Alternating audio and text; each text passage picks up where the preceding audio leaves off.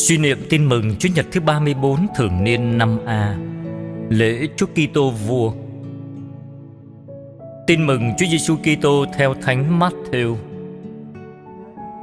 Khi con người đến trong vinh quang của người, Có tất cả các thiên sứ theo hầu.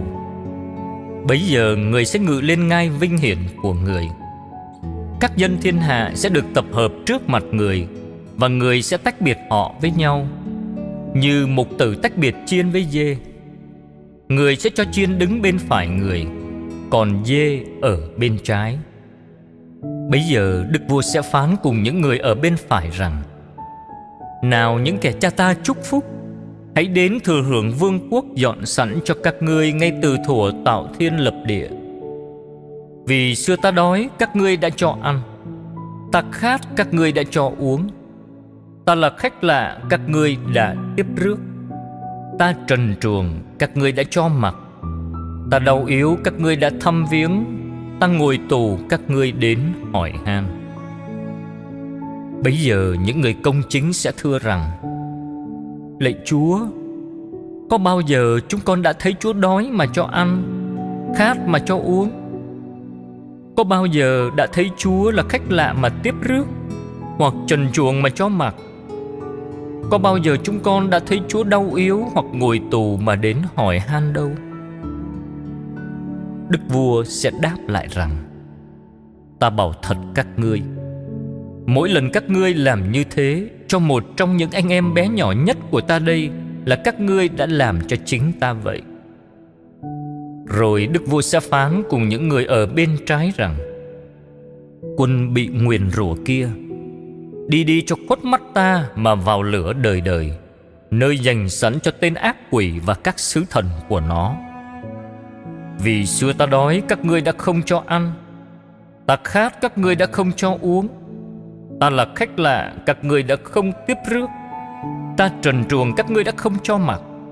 Ta đau yếu và ngồi tù, Các ngươi đã chẳng thăm viếng.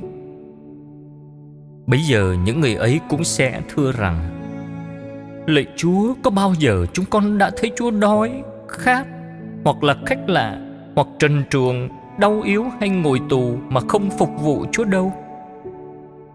Bây giờ người sẽ đáp lại họ rằng Ta bảo thật các ngươi Mỗi lần các ngươi không làm như thế cho một trong những người bé nhỏ nhất đây Là các ngươi đã không làm cho chính ta vậy Thế là họ ra đi để chịu cực hình muôn kiếp còn những người công chính ra đi để hưởng sự sống muôn đời.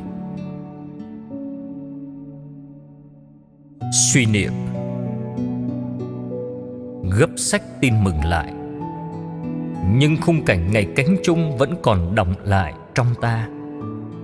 Ở đó mọi sự thật được phơi bày, mọi giáo thuyết được sáng tỏ, mọi giá trị được phân minh. Và không phải nói nhiều chúng ta vẫn có thể tự chọn trong hai thang giá trị đối lập nơi bản văn này. Chúng ta sẽ chọn cho mình thang giá trị nào? Một lối sống nào cho kết quả của ngày cánh chung đời ta? Lạy cha, trong những ngày cuối cùng của năm phụng vụ, giáo hội cho chúng con nhìn lại những giá trị của thời cánh chung.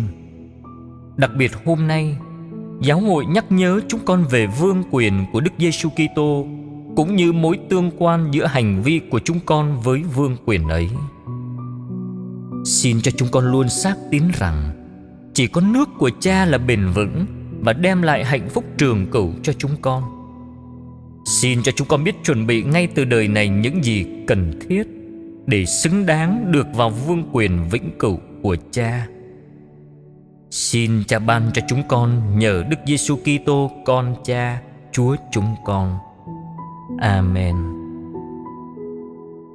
Ghi nhớ, người sẽ ngự trên ngai uy linh của người và sẽ phân chia họ ra.